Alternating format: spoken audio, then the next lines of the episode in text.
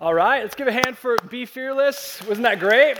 We hope that you will continue to participate uh, this weekend because that really is a great part of our church. This is a part of who we are, and we believe that you're here because you want to get the most out of this church, and that is a snapshot of who we want to be and who we're becoming. So, my name's Jared, as Hillary uh, kind of got to in there somewhere. I mean, that was amazing. Can we just give Hillary a hand for just that? We're all uncomfortable now. Just kidding. So, my name's Jared. I worked at Mariners actually for 11 years. And McGuire, who I love, he is the one that offered me a job at this crazy church. So, I started off um, in college. I was a junior high volunteer and uh, spent a lot of time, yeah, hanging out with uh, seventh and eighth graders and all that kind of stuff. And I was kind of the perfect junior high volunteer because I was six foot four and 130 pounds. So, uh, every time I moved, it just made kids laugh. So, it was a great thing. It was like, oh, look at that lanky guy. So, uh, I started uh, volunteering in junior high ministry, and then McGuire saw me on the patio, obviously stunned by my skinniness, and was like, You need to come work in high school. And I was a little afraid. High school kids are scary. If you've met me, they're really terrifying people. And so I'm like, I don't know if I can do that, but I'll give it a shot. And so uh, out of nowhere, literally, McGuire just said, I have a job for you. And I was like, Wow, that's amazing. This is exactly what I want to do. So I worked for Jeff for six years at the Irvine campus. Uh, got to do a whole lot of fun stuff with him, learning uh, from him. And then I became our junior high pastor at the Irvine campus. And then for the last few years, I've been our high school pastor up there. Uh, just a few months ago, though, I transitioned out of being on full time staff with the church. And now, I, this came up last service, I'll just tell you. Uh, now I come alongside teenagers, young adults, um, college and beyond, and I do some life coaching stuff with them. So I get to still hang out with my favorite people on the planet. And maybe the best part is I get to still be a part of Mariners Church. And so I'm on the teaching rotation. Just a couple weeks ago, I was at Ocean Hills, and then I'll be heading out to Huntington Beach in a few weeks here. But today is the best because I am with you guys, right? Isn't this great? I'm so excited to be with you. So, um, as we as we jump in, I just thought I'd show you um, a picture of people that are far better looking than me. So this is my family. Uh, my wife is Kim over there, and then our son is Asher. He's about four and a half, and then Ellie is our little daughter there. This is at her first birthday, but she's actually uh, 18 months old now. So I just show you that so that you like me more. So that's. Uh, that's my that's my family there. Now, um, if you have kids, you know that being a parent is the best. You, they're, they're, just, they make you a better person. They bring so much joy in your life, and you, you get to go to the park more often. And, um, and you also know that being a parent is by far the hardest job on the planet. Like, they never go away. they don't stop whining and crying and asking, and they never eat their food, and they have a hard time sleeping all the time, right? So it's like a hard job. And my wife, bless her heart, she's a stay at home mom, which is the greatest, but then also the hardest, right? And so uh, a, few, um, a few months ago, we were having one of those really crazy hard days. Our kids teamed up against us, tried to destroy us. Um, it was an all out war. And uh, you know, we, we struggle through the day, we finally get him down to bed, and it's that calm after the storm. And my wife is sitting on the couch and she's just kind of holding her face. And I was like, this is your moment to be the best husband of all time. and so I sat next to her on the couch, I put my arm around her. And in my mind, I'm like, I, this is like what I say now matters. Like it, it, was in my head. This is important, the words that come out of your mouth. And so I, I started, not where I wanted to finish. I started, I said, um, I said, babe, I go, doesn't it feel like some people just have the spiritual gift of mothering? yeah, yeah, right? And, and as soon as I said it, I was like, no! Internally, just punching myself in the face. You know, I'm like, this is not the opening sentence I had thought of. Like, this is not where I wanted to go with this. And my wife's now shaking with not, like, not frustration of the day, anger at me in this moment. Now, like, my husband's the worst, you know? And so she's shaking, and I'm like, follow up clean it up. You made a mess. You got to pick it up now. Like, you can do this. And I'm like, like just choking. And she stands up, doesn't even look at me, walks out of the room. And I didn't see her for three weeks. And so, just kidding. She after we, we, we healed it up. We're good, you guys. But I had that moment, which I hope some of you have had, where you said something that you wish you never said. By show of hands, have you had that moment in your life somewhere? Okay, there are lots of you on my side, and there's liars in here too. Now, we are humans. Like we say things that we don't mean sometimes, and you have that moment where you want to just pull them back into your mouth, swallow them, and start over, but you can't, right? Now, we're in a series that's called The Things I Wish Jesus Never Said. And I think that there are some things from the disciples' perspective that they wish Jesus never said. Now, for us, it's still true. There's things that we hear that Jesus has said, and it's like, there's no way you meant that. Like, that couldn't be the intent. Like you, you, you wanted to pull that one back in, start over, and say something different, right? And I think the disciples had a really tough job as they followed Jesus around because he wasn't great for PR all the time, right? He wasn't considering the campaign or the movement or what he was trying to do in life because he said some things that were offensive and painful and challenging and just downright wrong. You know what I'm talking about? So when he says those things, we have to wrestle with why did he say it? Because I believe, and I'm sure you do too, that Jesus meant what he said. We have to ask ourselves, why did he say that?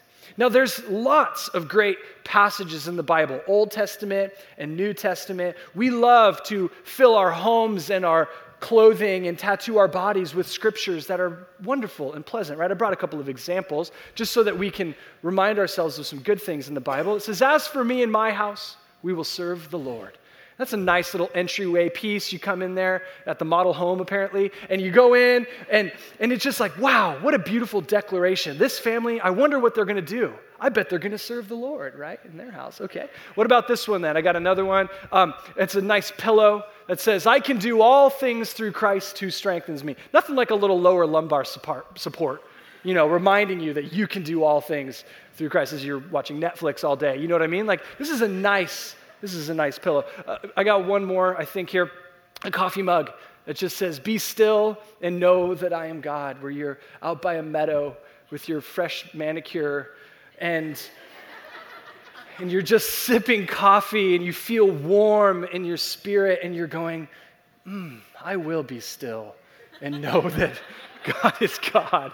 Unless you're at my house at 6:30 in the morning, it's like all out war and chaos and there's darts flying past your head and you're sipping coffee while having a lightsaber battle and you're like I will never be still again, will I? Now, these are nice passages. These are nice passages. The one I want to share with you today though is a little bit more challenging. It comes out of Mark chapter 10. Jesus says, "Whoever wants to become great among you must be your servant." And whoever wants to be first must be slave of all. Put that on a throw pillow, right? right? Get this on your t-shirt and walk around the mall with this on. Like people are go, that dude is crazy. Like what's going on? You walk in this and you see that on the couch and you're like, is there another chair option that I could sit on? Because things are getting strange here, right?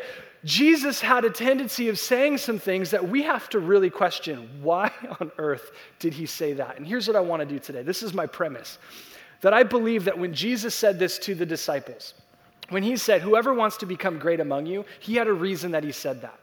It's because the disciples are just like you and I. Deep down inside of us, we want to be great. We want to do something great and meaningful with our life. In fact, I say it this way to a lot of people I work with that there is a great story inside all of us. I believe that from the beginning of time, every single one of us has something within us that wants to be great and wants to live a great story with our life. In fact, if you are under the age of 30 ish, you probably resonate with this sentence um, a lot. You hear this and you go, I want to do something meaningful. I want to do something that matters. I want to change the world. I want to make a difference. Because that's a, it's a little symbol of our generation. And for others of us, I believe this is true about you too. You just might package it a little bit differently, right? The question, though, is what does it mean to be great?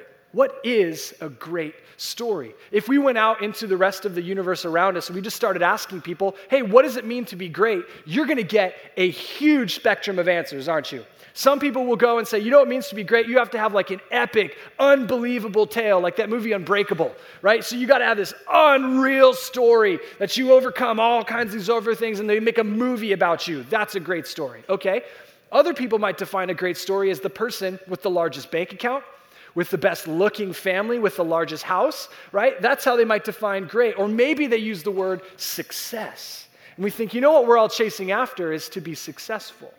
And so that's how you define a great story. Well, that's a problem, isn't it? Because I don't believe that Jesus was saying to his disciples, hey, I know you want to be great, and I'm going to teach you the five ways to become great. And it's a motivational talk, and it's all about your influence and power and authority, and it's going to work. No, he used words like servant and slave in his definition of great. So, what I hope to do this morning in just a few minutes is help us understand that there is a great story inside all of us, but that story might not look like we define great in the rest of our life. Is that okay? Okay, so here's the first part. A great story begins with saying yes. Disciples, as they were um, living their life. Jesus was becoming this prominent figure. So, in the first century, if you were a young Jewish uh, boy in your teenage years or something like that, you would grow up in a family and you would go to like rabbinic school and you would memorize and study the first five books of the Bible. And your goal, pretty much every Jewish boy's goal, was to grow up and be in the Pharisee world, the elite people that knew the law more than anybody else. The problem is, most people failed out along the way. And when they failed out, they went to go work for their father's business. So, Jesus, in this story that I'm about to show you, Jesus is starting to gain a following. People are curious about this message that he brings. He's not just teaching the kingdom of God, he is demonstrating it. The old Bible way to say that he is proclaiming and demonstrating that the kingdom of God has come near. He's saying things that people are like, wow, I have to hear more. And then he's healing people. And he's, people are bringing their sick to him and he's, and he's restoring them. So, he's gaining a lot of momentum. Now, part of being a rabbi, a teacher in the first century, is you had a group of people following you called disciples. They were there to learn everything about you so that when you stopped existing, the disciples carried on your message. They became little yous so that when you were gone, they could become them carrying on you. Does that make sense? So Jesus is uh, right on the side of a lake, the Lake Gennesaret, and a crowd is formed. People are intrigued. He realizes from where I'm standing, I need to step in this boat and push away from shore a little bit and teach the people. So he does that and he teaches all kinds of other people. Now, as he finishes, this is where we'll pick up. When he finished speaking, he said to Simon, who is also Peter, he says, Put out into deep water and let down the nets for a catch. Now, based on what I just said to you, who would know more about fishing, Simon or Jesus? Yeah, okay. Normally the answer in this room is Jesus, isn't it? Like if I say that, you go, it's Jesus, obviously, right? Well, no, today Jesus is the wrong answer, okay, for this story, for this passage. It's Simon. Simon should know more about fishing. This is what he did all day. Master, we have worked hard all night and haven't caught anything. But because you say so, I will let down the nets. Simon and his buddies, this is their job. This is what they do. You fish all night long. That's when they would do it. They were clearly working hard and they had nothing to show for it. Now, all of a sudden, Jesus, some teacher guy, steps in his boat. And after he gets done teaching, he says, Hey, why don't we go have a fish? And Simon's going, Okay, we have tried. Nothing worked. But because you say so, this is a very honor uh, culture where he's going, Look, you are far greater than me. You're saying things that I can't say. You're demonstrating things I can't do. Because you say so, I will let my nets down. Now, you know the story as it goes on. They let the nets down. He starts to pull it up. Simon's pulling it up, and there's more fish in there that he can handle. He calls to his partners. They bring another boat. They bring in two entire boatloads of fish home, more than any of them knew what to do with, more fish than anyone needed. But Jesus is about abundance, not scarcity, and he says, Look at what I can do when I'm with you, right? So as they finish, look at this. When Simon Peter saw this, he fell at Jesus' knees and he says, Go away from me, Lord, I am a sinful man. Why would he say this? Because in this culture, it would have been bad business for Jesus to be in the presence of sinners. It would have made Jesus look bad. It would have made him unclean. It would have ruined his reputation to be seen with Simon Peter. And Peter knows that and says, Get away from me. You are far more than I can handle. Another way to say that is, I am not worthy. I shouldn't be in your presence. I should not be with you. But what happens here? It says, For he and all of his companions were astonished at the catch of fish they had taken, and so, and so were James and John, the son of Zebedee, Simon's partners. Then Jesus said to Simon, don't be afraid. From now on, you will fish for people. So they pulled their boats up on shore, left everything, and followed him. This, in a story, is called the call to adventure. When Jesus comes along and he sees a bunch of guys and he says, I could work with that, and says, Come on, let's go on an adventure. Now, recently I read The Hobbit, uh, Hobbit and then Lord of the Rings. Lord of the Rings books are really long and boring, but The Hobbit was short and fun. So, in The Hobbit, there's this great scene where Gandalf walks into the Shire and he sees Bilbo sitting on his porch, which is that's my kind of guy, just hanging out on the porch, you know what I mean? And he sees Bilbo and he says, I'm walking around and I'm looking for somebody to share an adventure with me, but I can't seem to find anybody. And Bilbo pauses for a second and he looks at him and he says, Well, I should think so. We are plain, quiet folk and we have no such use for adventures. Well, you know the rest of the story. He was called on one of the greatest adventures of his life, the great adventure of his life. Now, for you and I, I believe that we think down upon ourselves all the time. That when Jesus found us, we were not ready for the adventure that he started bringing us on. That's exactly right. I know that Jesus found me. I was lost. I was confused. I had identity problems going on. Um, I have all kinds of things from my past that made me feel like there's no way that I could ever serve God. There's no way that I could do anything for Him. For him, there's no way that my life could become this great story that, that apparently the disciples got to live. So the question for you is where did he find you? Where did Jesus find you? When were you invited into this great adventure that Jesus has for you? I would bet that for most of us, we were tired, we were broke, we were struggling. We were lost. And we didn't feel like we had anything to offer Jesus. That's what I love most about Jesus. And I'm serious. I love that Jesus sees potential in us that we would never see for ourselves. That Jesus sees you and says, There's a great story in there somewhere. Might not look like what you think, but I'm going to take you on an adventure that will change your life and the people around you. Now, I believe that in a room this size, there's some of you in this room that have not had this yes moment, where you have come in and you're investigating and you're curious. And I'm so glad that you're here because this is a church for you, where you can come in and doubt and be confused and be lost because you are just like the rest of us. We just happen to be people that have said yes to the great adventure. We don't quite know where it's going yet. If you have questions about that, you can come find us afterwards. Come find us in the patio. We would love for you to understand what it looks like to say yes to Jesus even though you feel insignificant and unworthy and like you have nothing to offer, because you're in good company in this room. So when we think about this, we think, what is this, this great adventure that he's coming on? When we think about a great adventure, oftentimes we think about it's going to be all rainbows and unicorns, and we're going to be these heroes that wear shining armor and we get to save the day. But the reality is, as you think about every great story you can think of in your life, every great story comes at a great price every great story comes at a great price. There's a, a story that I want to spend the rest of our time with here in Mark chapter 10, where we get our passage from Jesus, where James and John, they've been following um, Jesus for a while now. And they have been hearing him and learning from him. And there's this little band of 12 guys that follow Jesus wherever he goes. And they start recognizing this guy is doing something different. He's saying things different. He is clearly the Messiah, even though they did not know what Messiah meant. They thought in their mind the Messiah is going to be the one that will over, overthrow the Roman kingdom. It will end their oppression. It will save them from all the persecution that they're going on. It will literally be the greatest underdog story in the history of the universe when this little tiny nation of Israel, led by Jesus on a white horse, will destroy the Romans. And so, this is cultural that they would believe this. This is deeply embedded in who they are. This is their story, waiting for this person. And so, when they see Jesus saying the things he says, doing the things he does, it, do, it actually makes perfect sense that James and John would be following after Jesus as brothers, whispering to each other, saying, You know what? He's going to have a throne someday. He is going to be the greatest, mightiest, the lion king that we want. That will be him. And where are you and I going to be? There's not going to be 12 seats around Jesus. What are we going to do?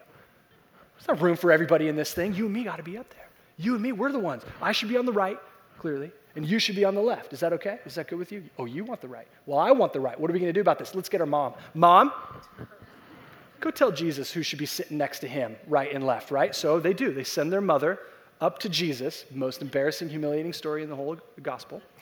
And their mother pleads on Jesus' behalf and basically says, uh, when you get to your kingdom and you have your giant sword and the big cool horse, um, I want my boys to be with you, right? Now, Jesus responds to this. I love it. He says, You don't know what you're asking.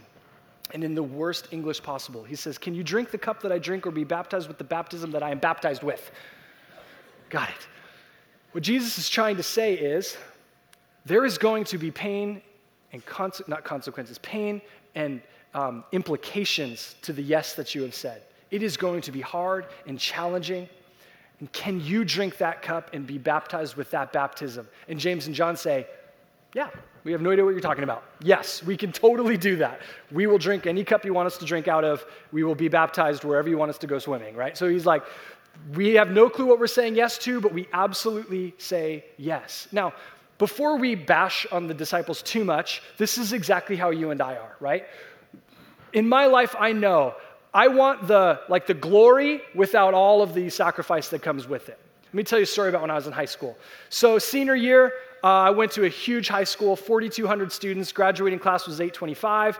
Um, really easy to become anonymous, lost, and alone, and all that. It's also really clear the little class system that happens in high school. Like there are the elite social status, there is the like on deck circle when those ones graduate, and then there's the commoners.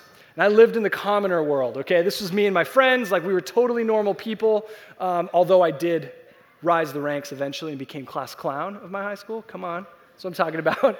the most illustrious of all superlatives. And so, well, uh, me and my friends, we were sitting together. This is a literal conversation we had. We sat together and we said, okay, what's it going to take for us to rise the ranks within the cool society of our high school?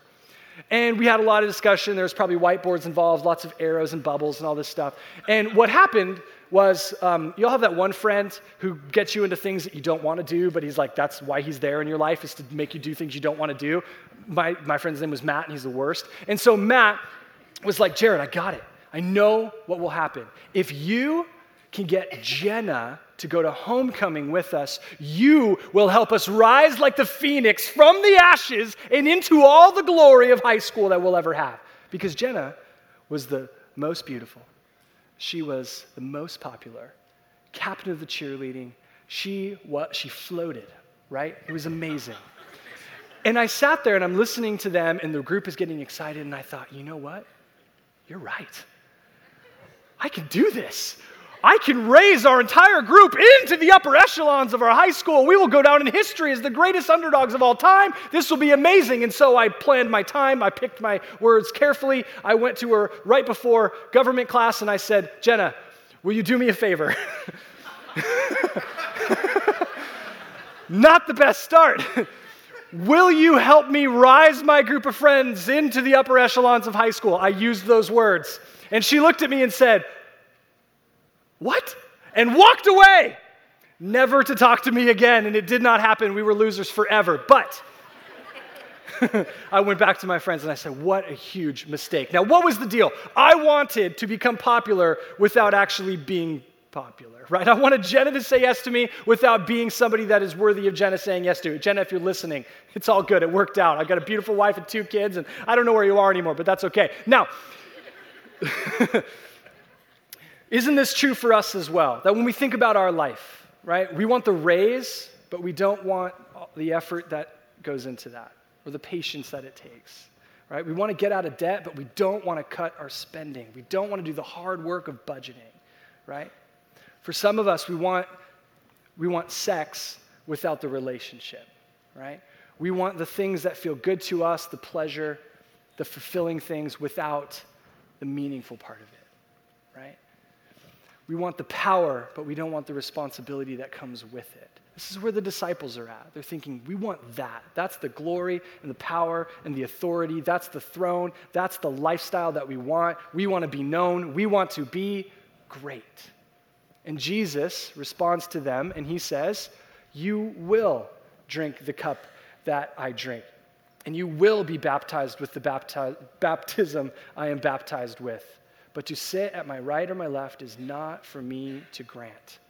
The reason that Jesus is saying this is I know what you want. You want greatness, but you don't want the price that comes to be great.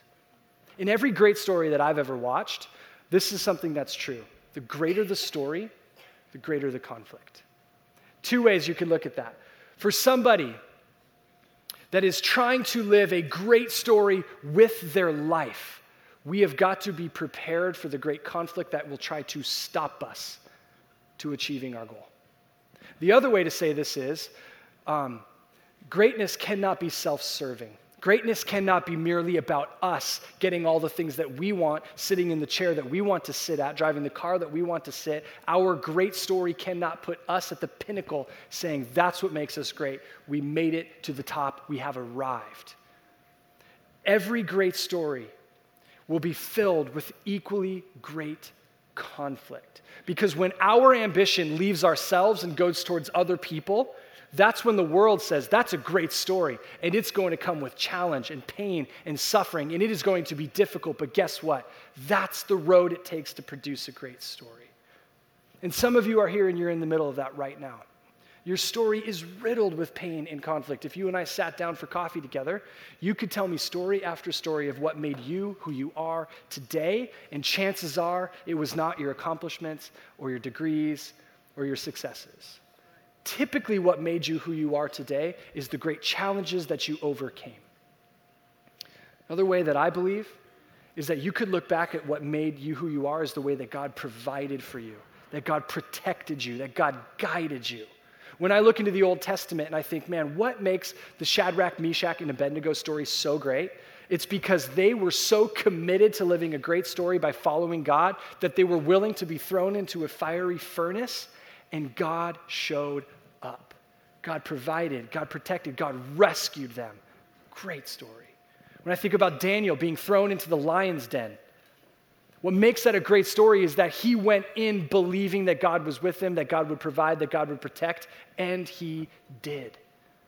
He did not avoid, he did not chase or run away from the pain and the conflict that comes from a great story. They walked straight into it. Joseph is another great story. David is another great story of people saying, I know what it means to be truly great in God's eyes. It means it's going to come with some great conflict, it's going to come with some great pain. But guess what? God produces, God uses, God cares for, God provides in the midst of all of that. And He says, Your great story will be my great story.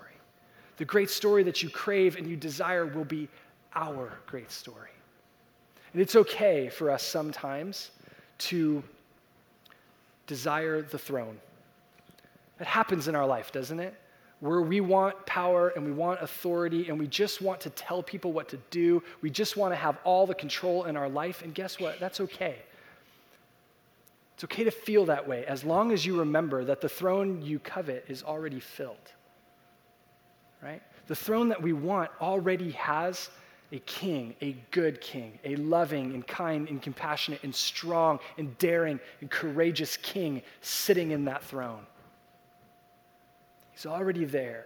And he says, My throne is not an earthly throne. It is not like anything you have ever seen before.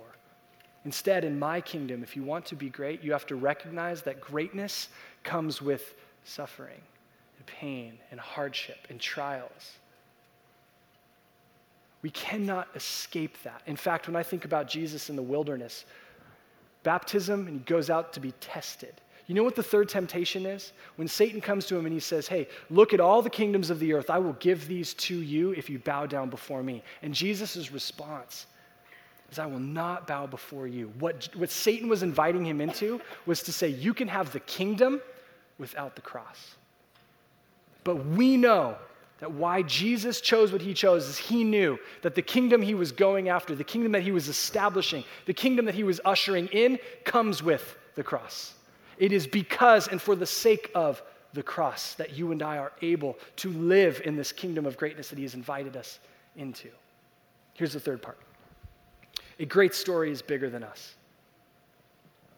We cannot live a great story with our life if it's just about you becoming great in the eyes of everyone around you. Not good enough.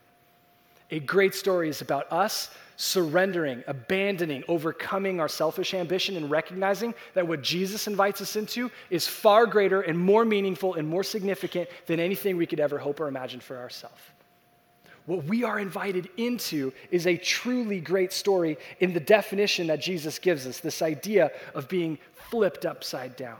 So when James and John come to Jesus and they say, We want to sit in your right and your left, how do you think the other disciples responded? Not so great, right? Look at their response. It says, When the ten heard about this, they became indignant with James and John. Indignant, I had to look it up because I don't, I don't know what it means, but indignant means that they became physically angry because of an injustice. Paraphrase, why didn't we think of that first? right? Why are they going to get what we really want ourselves? We want that position too, right? Look at Jesus' masterful response. He calls them together and he says, You know that those who are regarded as rulers of the Gentiles, meaning everyone not following God, he says, they lord it over them, and their high officials exercise authority over them. Not so with you. Instead, whoever wants to become great among you must be your servant, and whoever wants to be first must be slave of all. Now we see the context of this. Because a great story is not about us. And what Jesus is saying to his disciples is you don't want to live like everyone else. You don't want to be like the person that's lording their power over other people. You don't want to take advantage of other people. You don't want to use the position that's been given to you to destroy other people's lives, to make things miserable for them. Because that's what everyone else does. They chase after greed and lust and power. They chase after things that that's not what my kingdom is about. And what Jesus says is not so with you because you're different. You're set apart. This is not the life that you want.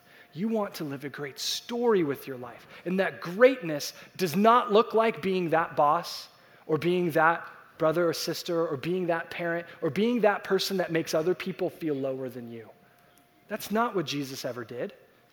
Instead, Jesus says, you know what? I'm going to model for you what it looks like to be great in my kingdom. For even the Son of Man did not come to be served, but to serve, and to give his life as a ransom for many. Jesus does not ask us to do something that he did not do himself. Instead, he says, I'm going to model for you the greatest story. And I'm going to invite you, I'm going to call you into this adventure of your life, and I'm going to take you to places you could have never imagined for yourself. And he looks at us lost and scared, broken, insecure, unworthy, not smart enough, not pretty enough, not good enough. He looks at us and he says, I'm looking for somebody to go on an adventure with. And our gut reaction is, I want that, but it's not me. You probably want someone better than me. But the reality is, Jesus sees something in you that you might not even see in yourself. And he says, No, I meant you. I want an adventure with you. But it will come at a price. It will hurt at times, it will be challenging at times. You will experience some of the suffering that even Jesus experienced. But you won't be there alone. And it will not be for your glory. The glory is already taken care of. It will not be for your throne because that throne is already occupied. It will not be about your great story. It will be about our great story. There is a great story inside of every single one of us, and it is dying to be lived. It is dying to be lived. But it, rec- but it, it requires us to abandon and to let go of all of that selfish stuff inside of us to say, okay, this is not about me, this is about something bigger, something greater, something more beautiful with our life. As we um, kind of come towards an end, let me tell you just a brief story about my mom. I think my mom has lived the greatest story of anyone I know. My mom raised me essentially as a single mother. Divorced when I was two. She got married, remarried pretty quickly. Um, did not have a, a, solid relationship with my, my first stepdad. That ended when I was about 12, and she remarried when I was 13. And so my mom worked every day. She had to figure out how to pay the bills. She had to figure out how to show up to my baseball practices and figure out how to just care and love me. And by and large, she did an incredible job. Um, sometimes I give her a hard time because I'm like, it feels like your picker was a little bit broken, though, on the people you chose to do your life with.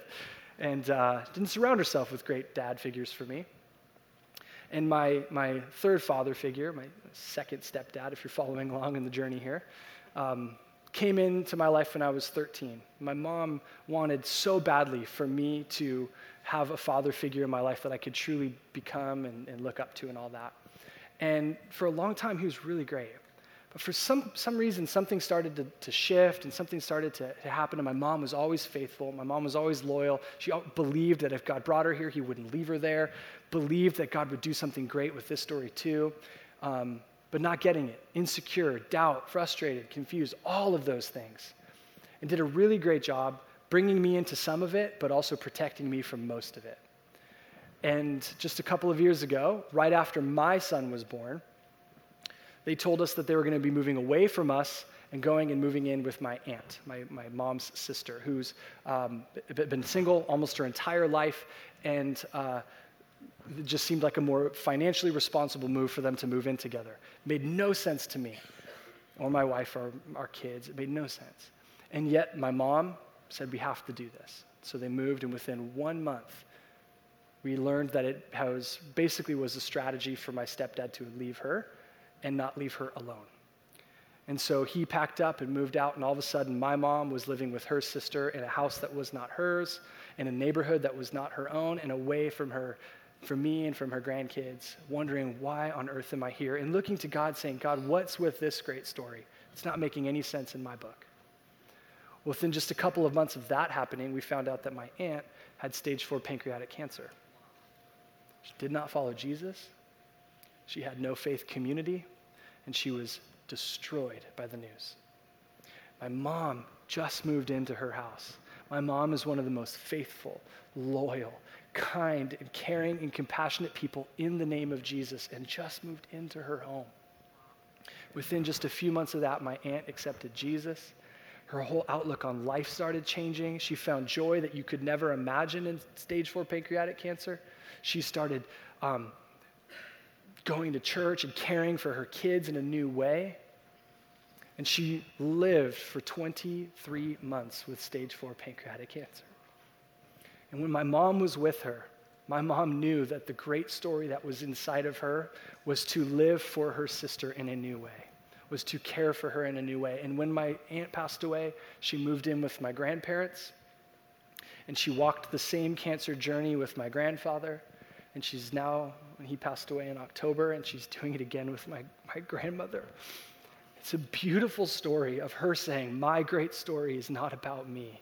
It's about recognizing that God is doing something huge and profound and amazing in our family.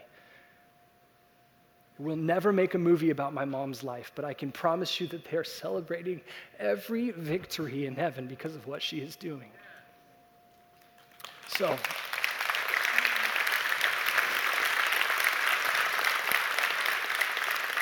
So, we are going to worship. We are going to respond. We are going to sing because I believe you have a great story inside of you. Some of you are on the very beginning of it. You don't know who you are, you don't know what you want to do with your life. Isn't that great? what a fun spot to be confused and scared.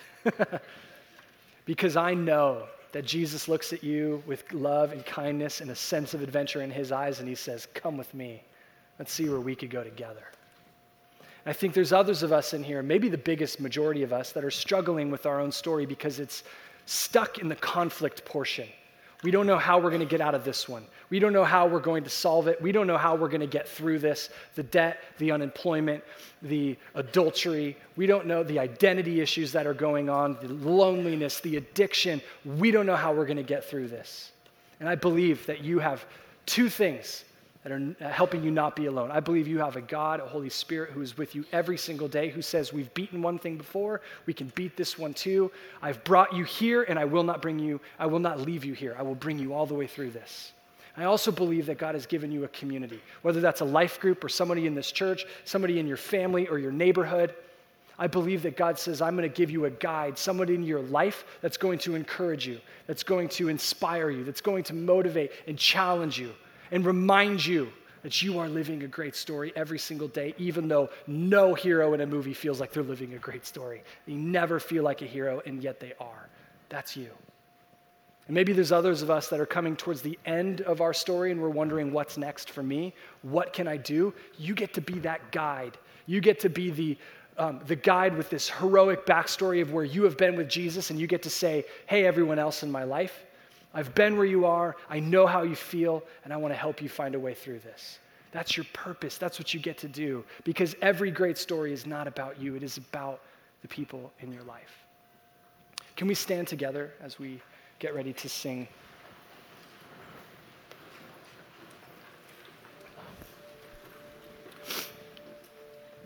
We're going to spend some time responding, We're going to sing, and my hope for you is that you would consider where it is in your story you are right now. And there's ups and downs, and there's clarity and confusion in every story. Are you at the beginning? Are you lost somewhere in the middle? Are you towards the end? Jesus is with you no matter where you are. And that deserves response. Could we sing together what it might look like to sing to seek his kingdom first because that ultimately is the foundation of every great story. Let's sing together.